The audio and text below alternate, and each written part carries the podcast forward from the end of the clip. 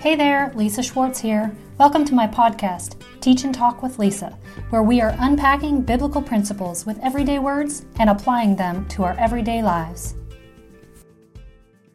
We are discussing in this series healthy relationships, how to walk in the fullness of who you are in every relationship and really gain an understanding of not what the world would define as a healthy relationship, but what does God have to say about a healthy relationship. Now, in episode one, we talked about how we are created for connection and more than anything that God created you that way because he has a desire to connect with you. If you have not seen that episode, uh, make sure you check it out, Created to Connect. But today we're going to be talking specifically about characteristic traits of a healthy relationship. So I'm going to be working you right through my book, To Love and to Be Loved establishing healthy relationships. Again, I highly recommend that you get a copy of this.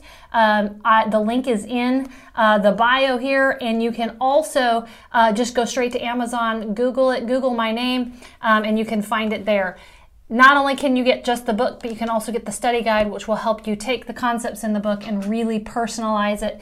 Um, there's an evaluation in there where you can kind of assess your own relationships and really discover, man, are there some places where I could grow um, in my relationships? Today, let's talk about fear, and I'm going to really be walking you through. Um, walking you through some characteristics of things we should be looking for in our relationships. Now, I'm not really sure how far I'm going to get today because um, I'm just going to kind of teach and preach and share with you uh, what the Lord has revealed to me in regard to healthy relationships. A lot of this really goes back to my own personal story and how uh, for years I operated in fear in relationship, and that was part of the system that I was grown up in.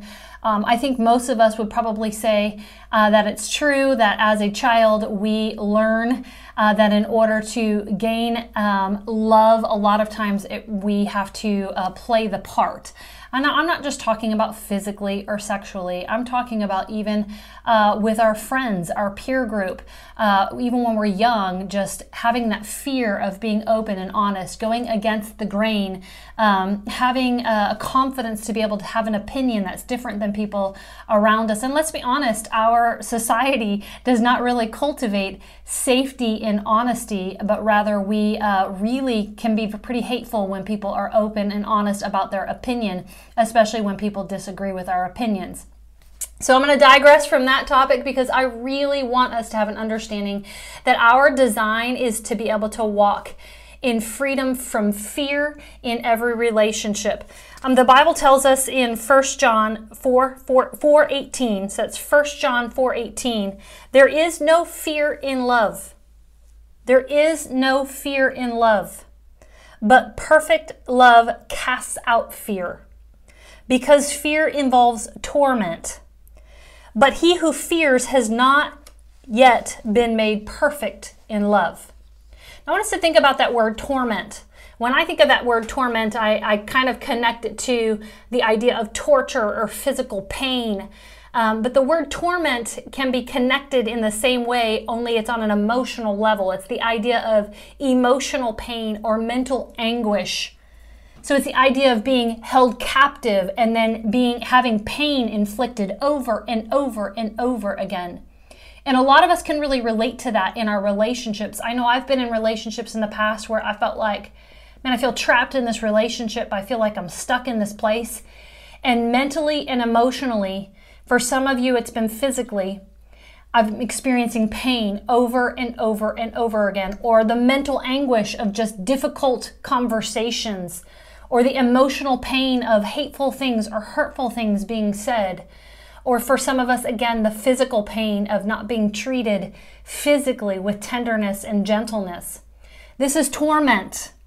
And the Bible says that this is the opposite of what love should be like. It says that when we're operating in fear, and, let me be clear here because what we're going to be learning is a lot of times the fear that we experience in relationship isn't necessarily because of the way people are treating us, but rather because of the way we are behaving or just the perception that we have that we live in fear and the inability to really be open, honest, and genuine in a particular situation. So our again, our culture kind of cultivates this. Uh, where we have this cancel culture that if I am open and honest and genuine about who I am or even my lifestyle, that the culture just cancels us and completely uh, wipes out even our existence. And all that does is cultivate fear and the inability for us to feel free to be honest, even if it's different. Um, than what you think, how you, uh, what your opinion are, what are, what your opinions are, or how you feel. So we really are going to be talking a lot about freedom and this freedom specifically from fear, because we're learning in the Bible that a perfect love has nothing to do with fear. In fact, a perfect love is what casts out fear. So, as we work through this book, we're going to be talking a lot about how if I'm operating in fear in a particular relationship, that I can be sure that I am not confident that that person is going to love me if I were to set a boundary, if I were to say no. More uh, poignantly, I'm not confident in God's love for me, even if this person does reject me. Because the truth is, people are going to reject us. So I spent a lot of my years growing up, the system that I was raised in kind of taught that you have to look a particular way, you have to act a particular way in order to be accepted, in order to be loved.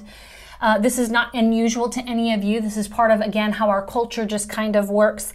Um, and what I found was throughout my years of junior high and high school, um, when I got to be in my 20s, I struggled a lot with clinical depression and panic anxiety attacks. And I started to realize that I was bound up by a lot of fear. And a lot of this fear was um, was rooted in some of the relationships that I had. And again, some of the, the the fear that I had wasn't necessarily because there was genuinely something to fear. A lot of it was because I didn't have the confidence and so I just operated in fear even when there wasn't genuinely a reason to fear. And so those muddy those waters begin to get muddy. For those of you who have read my book Enforcing You, I talk a lot about how your core belief predetermines how you will perceive something, what your perspective is, and ultimately the paradigm that you will walk in. Therefore, then the paradigm or the pattern that I walk in. So let's say my core belief is that I'm not, I have no value and that I have no worth and I believe that I'm just rejected, that I'm not loved completely.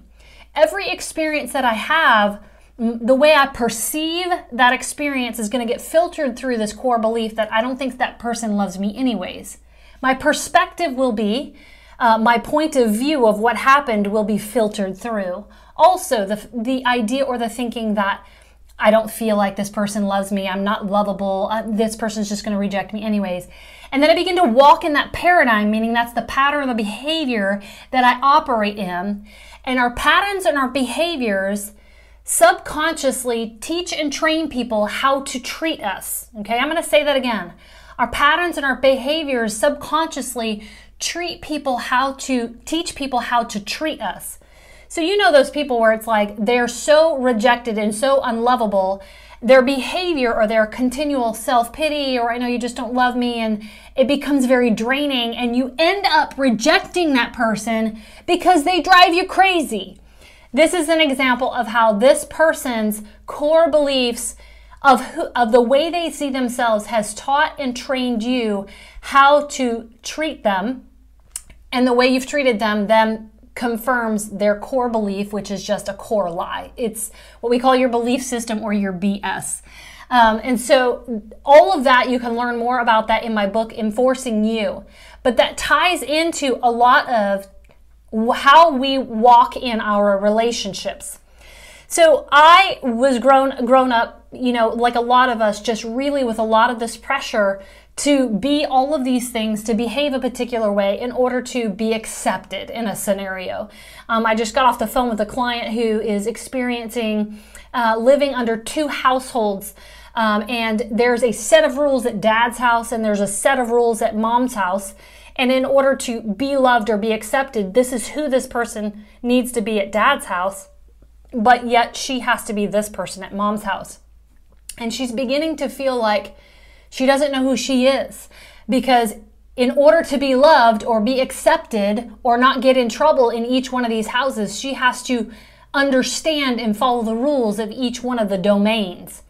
And so, what is happening now, uh, this has been her life for the last 10 years. And so now, as she's 18, edging on 19 years old, she's beginning to realize I don't really know who I am. And I don't feel like there's any stable place. There's no anchor. There's no consistency in my life, which, of course, is a perfect place for us to inject the anchor of Jesus Christ and his love.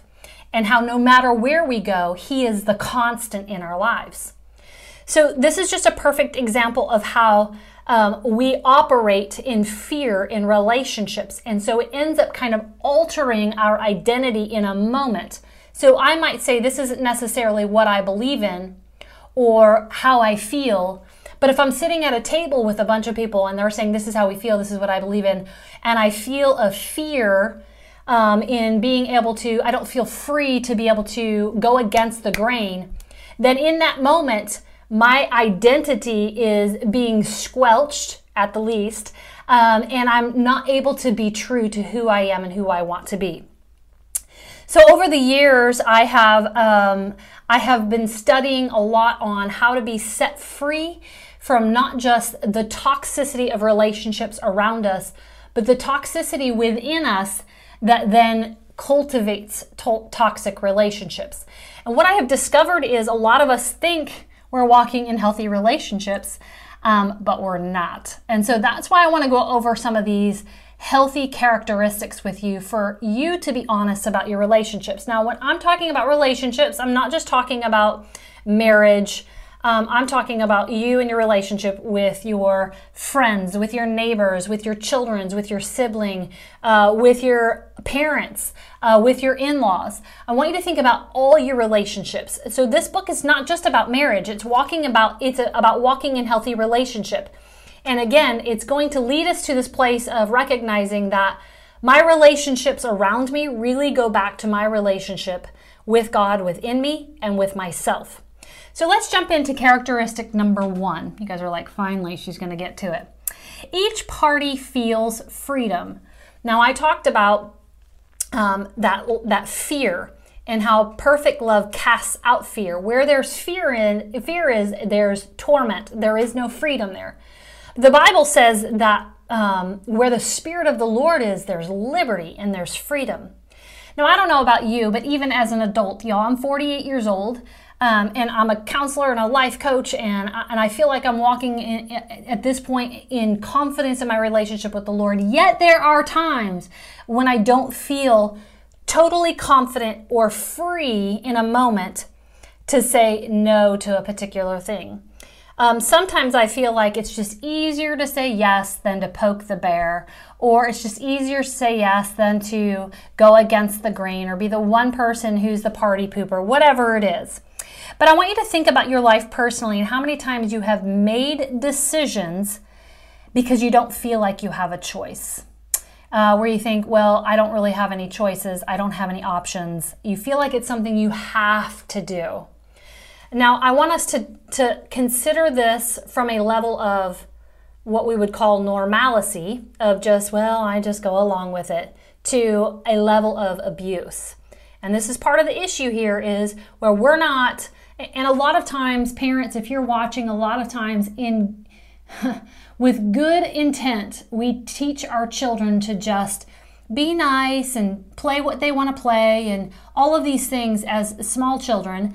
Um, and then when our kids become teenagers, we're like, don't do everything your friends want to do, right? So when they're four or five, we're like, well, maybe you should ask little Johnny what he wants to do. And sometimes we have to put our own needs and our own wants and our own desires aside and put the needs of others, interests of others before your own. And, and so it's this delicate balance of how do I put the needs of other people um, how do I prioritize that without it cutting off the path of my own purpose?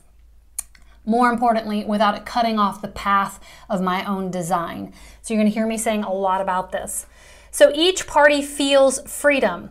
Proverbs 29 25 says, The fear of man brings a snare, but whoever trusts in the Lord shall be safe. And here's that idea of being trapped again. A snare is a trap.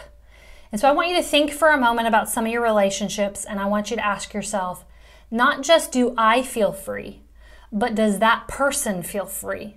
In other words, my, my mom lives in our home with us, and Um, I always say her say to her, look, there are times when I ask you to give the kids rides or the kids ask you to do things, but I always I, I love that you're here and you're here to serve, but I want to make sure that you feel free to say no. That's important to me.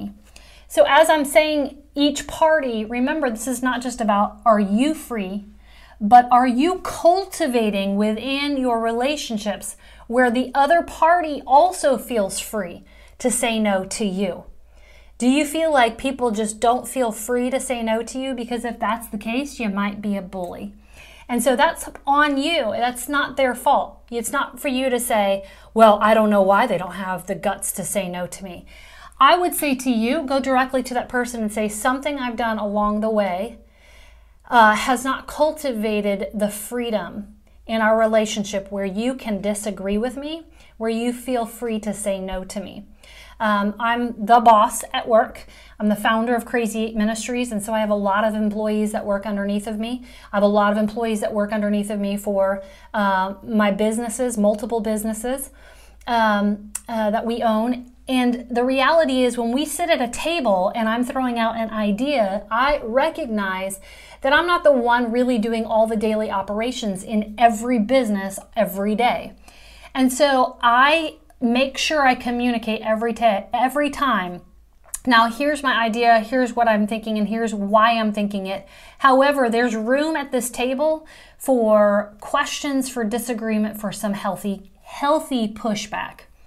Um, and I love when some of my staff say, I'm, I'm going to push back on that a little bit. And I want them to feel free to push back because ultimately, here's your leadership tip our collaborative IQ is much higher than my IQ. Um, more importantly, our collaborative spiritual IQ is much higher uh, than my spiritual IQ. But it is on me to cultivate that, that kind of an atmosphere where they feel free to say no. Y'all, there are like 10 traits in this entire uh, in this entire uh, chapter, so I've only hit one. So let's go to two. Each party feels safe and secure. So this is more than just physical safety, but it includes emotional and mental safe, safety. So I know that we all know it's true that there are some people, because of the way they were raised, because of their own insecurities, no matter what you do, they don't feel emotionally or mentally safe around you. It is also true that you may be that person. You may be that person that you're like, I just don't feel mentally, emotionally safe around that person. And it may be because that person doesn't cultivate that, but it may be because you have some wounds in your life that you need to work through. So, I'm not going to go into the details of how to work through all that, but let it be said if you are in a relationship where both parties do not feel safe and secure, that means even the other person, it is not God's picture of the most healthy relationship. So, it is a part, a part of your um, ownership to be able to go back to that person and say, It doesn't seem like you feel safe and secure when you're around me, and I'd like for us to have that conversation. Just a suggestion. Or it's up to you to take a look in the mirror and say, Okay, what is it about this relationship, potentially a lot of relationships if it's you, that I don't feel mentally and emotionally safe? Where am I, remember, lacking the perfect love of God in my life? Where am I lacking the confidence in who I am that I don't feel mentally and emotionally safe in this relationship? So you're going to hear me saying through all of this is we are not going to be pointing our finger at the other person or quote unquote the abuser in our life. This is not about victim blaming you. It's about empowering you to come out of victim mentality. So when I am in a relationship and I don't feel safe and secure, whether it is the other person's fault or whether it's my fault, it is our right in Christ to take authority and change it. Okay? So, what I'm trying to do is empower you to make changes in your relationships. And as you, and we're going to be talking about setting healthy boundaries um, and how those boundaries can potentially shatter relationships. They will either better or they will shatter your relationships. But the first thing we're trying to do is identify and kind of on a scale of 1 to 10 evaluate what do my relationships look like. So there is more to abuse um, than the use of the fist. So, abuse is when I just don't feel mentally, emotionally safe around you. And again, that doesn't necessarily mean the other person is abusing you. It could mean that you are a victim and you have positioned yourself under that person, even though they have. And, and let me say this you're therefore then teaching and training that person to treat you like a victim, okay? So, the reality is, uh, the old adage, sticks and stones may break my bones, but names will never hurt me. I don't know about you guys, but I was raised um, with people saying that to me, and it's not true. All that saying is the emotional pain and the mental anguish that we often experience through uh, name calling, bullying, um, disrespectful behavior, people not treating us according to our God design, it does hurt. And it may not break my bones, but it can break my heart. And I don't know about you, but I'm much concerned about the condition of my heart than I am the condition of my bones. Um, and so if you were raised under that adage, um, um, I apologize for you. I set you free from that, and I validate that na- um, sticks and stones may not have broken your bones, but names potentially have hurt and broken your heart.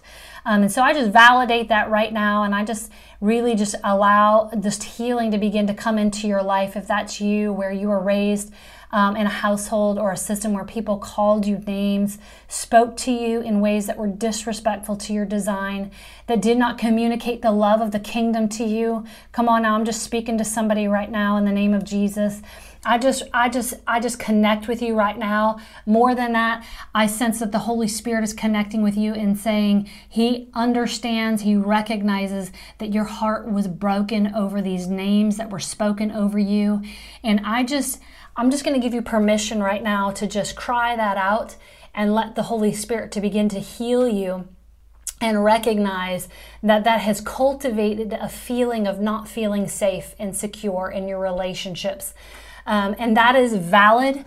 That explains some things for you, but I'm calling forth a shift in your life right now where the things that you have used as an excuse to walk in the fullness of health in your relationships are now being shifted, that there are things in your past that can explain uh, the challenges and the fears that you have, but you're no longer going to allow those things to become an excuse. So, this is what I'm talking about the empowerment coming to you to saying, like, I don't want to walk in this victim mentality. I want to be set free from the wounds of my past.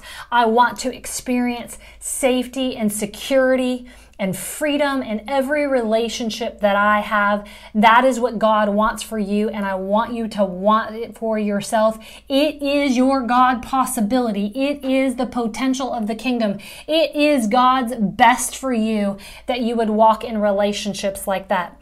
Okay, so let's review part one. Step or trait one is each party feels free.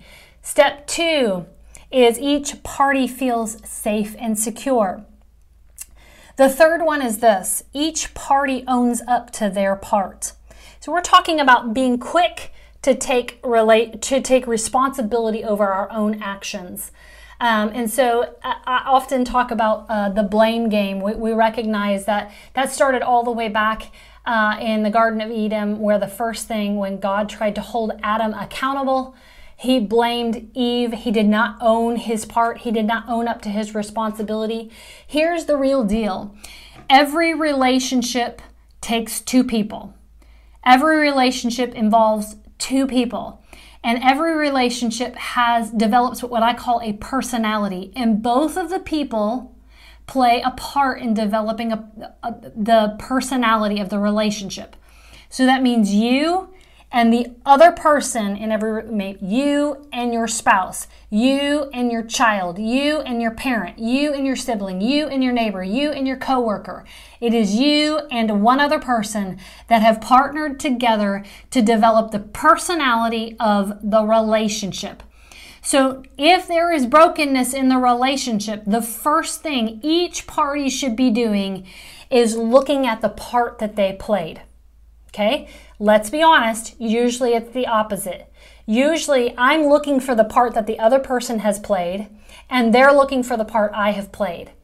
But if each party owns up to their own part, this is one of the first steps to cultivating a healthy pattern and starting to cultivate a healthy relationship. I cannot stress this enough. This is one of the biggest things we need to overcome when I'm doing marital counseling is how do I own up to my own part?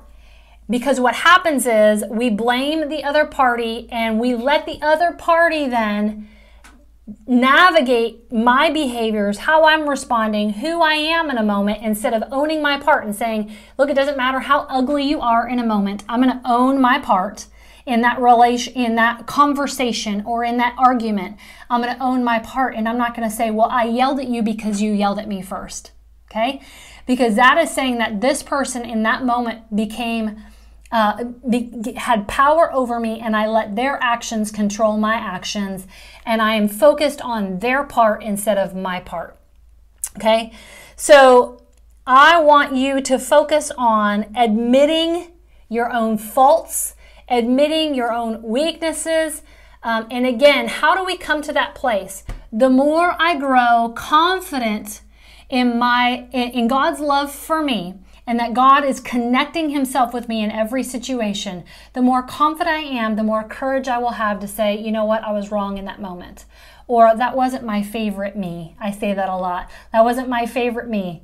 Uh, it wasn't my finest moment. Uh, I feel like I could have done better. Those kinds of statements should be normal in your relationships because you're owning your part. And if the other person never owns their part, that's on them. Again, that is a that is a good um, indicator of the health of the relationship. But you can't force them to own own their part. All you can do is start by demonstration, just saying, "I'm just going to start owning my part," without an expectation that it's going to change the other person. Ultimately, it will change the relationship. It will either make it better or it will shatter the relationship. And that's okay. We're going to be talking about that when we come to healthy boundaries. So, part of healthy boundaries is starting to own your own part and setting boundaries for yourself and saying like i'm going to set a boundary for myself and i'm not, i have decided i don't like who i am when i yell. That's not who i want to be or when i use these words or when i behave in this manner or when i respond in insecurity whatever it is own up to it own your own stuff, get empowered, and start making a change in your life and stop worrying about the people around you. You cannot control everybody else around you. You cannot control the people in your relationships. The only thing you can control is yourself. Now, let's flip that coin. If you're in a relationship where you feel like you're the only person owning everything, you're the only person admitting your own faults, and the other person is always right, the other person never has faults, the other person never it might be possible that you're in an unhealthy relationship. It might be possible that you're in uh, what we call a toxic, potentially an abusive relationship. Now, um, again, when I use the word abusive, I'm not necessarily talking about fists. Um, I'm talking about mentally and emotionally. You're not tr- being treated to the fullness of your design. That you have either you are either under the control or you have placed Okay, so let me explain this. If somebody is in control over somebody else, it's either because this person has come upon you and is controlling you, or it's because you have come under that person and you're letting them control you. So it's super important when I'm do, dealing with relationships, and usually it's both. Okay, usually it's both. That's why we see people who are in abusive, physically abusive relationships go from abuser to abuser because they are they believe in their own heart and their own mind. I'm worthy of abuse. I'm a victim. And so in every relationship they continuously position themselves and they teach and train this person to control them. Okay? Again i'm not victim blaming but I am trying to victim empower. I want to empower you to own what part have I played in the toxicity of this relationship. This is so important because I want you to be set free. It is so easy for us to blame everybody else in our relationships for the rest of our life, but you will never be set free until you start looking in the mirror. I want you to be empowered. Okay, so this leads up to the final trait that I will go over for this episode, and then we will do part two uh, traits of a, of a healthy relationship. Repentance is normal. When was the last time you repented? And by repent, I don't mean, oh, I'm sorry. That's not repentance. Repentance is, oh my gosh, I see it first and foremost the way God sees it. And I'm saddened and I'm grieved by my attitude, my words, my behaviors, my response. I'm sad for me, I'm sad for God, and I'm sad for you. So it's not this flippant, well, I'm sorry. It's literally, I have come into an agreement and I see it the way this uh, I see it the way God sees it, which is how it has hindered or grieved both parties. So it should not only be normal, but it should feel safe. Meaning so safe to repent means I don't fear that this person is A, not going to forgive me, but more importantly, that they're going to mock me in my repentance. Sometimes we, it's hard to repent. And so it is important that when you are in a relationship, that repentance is normal, but the way you respond to repentance is gracious and is loving. We want to cultivate um, a relationship where our children feel safe to repent. Sometimes when our children uh, apologize to us, we go into this condemning and the shaming, and you should be sorry for what you did, and all of these things. And you're you're teaching your children not to repent that it's not safe to repent. So you want to be a person that teaches and trains people in your relationship the other parties in your relationship. You want to teach and train them that they are safe to repent to you and that there's going to be grace and you're going to recognize and you're going to be like well i i sure hope you blah blah blah blah blah blah blah um, th- that is not a healthy relationship. So let me review quickly the uh, characteristics of today. So we talked about perfect love casts out all fear. So the ultimate um, the ultimate barometer is do I feel fear in this relationship? Also, do, does do the other parties in my relationships feel fear in their relationship with me? So remember, we're flipping this coin back and forth. So we want to be a part of cultivating healthy relationship. It's not all about me, but it's also about the people that I'm in relationship with. I want to cultivate health with, with within them as well. So each party feels freedom was one. Each party feels safe and secure was two. Each party owns up to their part is three. And repentance is normal. Okay, so this was um, talking about healthy attributes of a healthy relationship, part one. Hopefully, I'll be able to finish all of them in part two. Um, don't forget to get a copy of the book. Um, it spells all of these things out, goes into more depth of some of the things that I'm talking about. Y'all, I'm just, I'm, I'm only on page 18 of a book that's uh, over 200 pages. Um, so, I want you to be walking in the fullness of your God design. Remember, enforcing purpose, it starts with you. I hope you enjoyed this episode.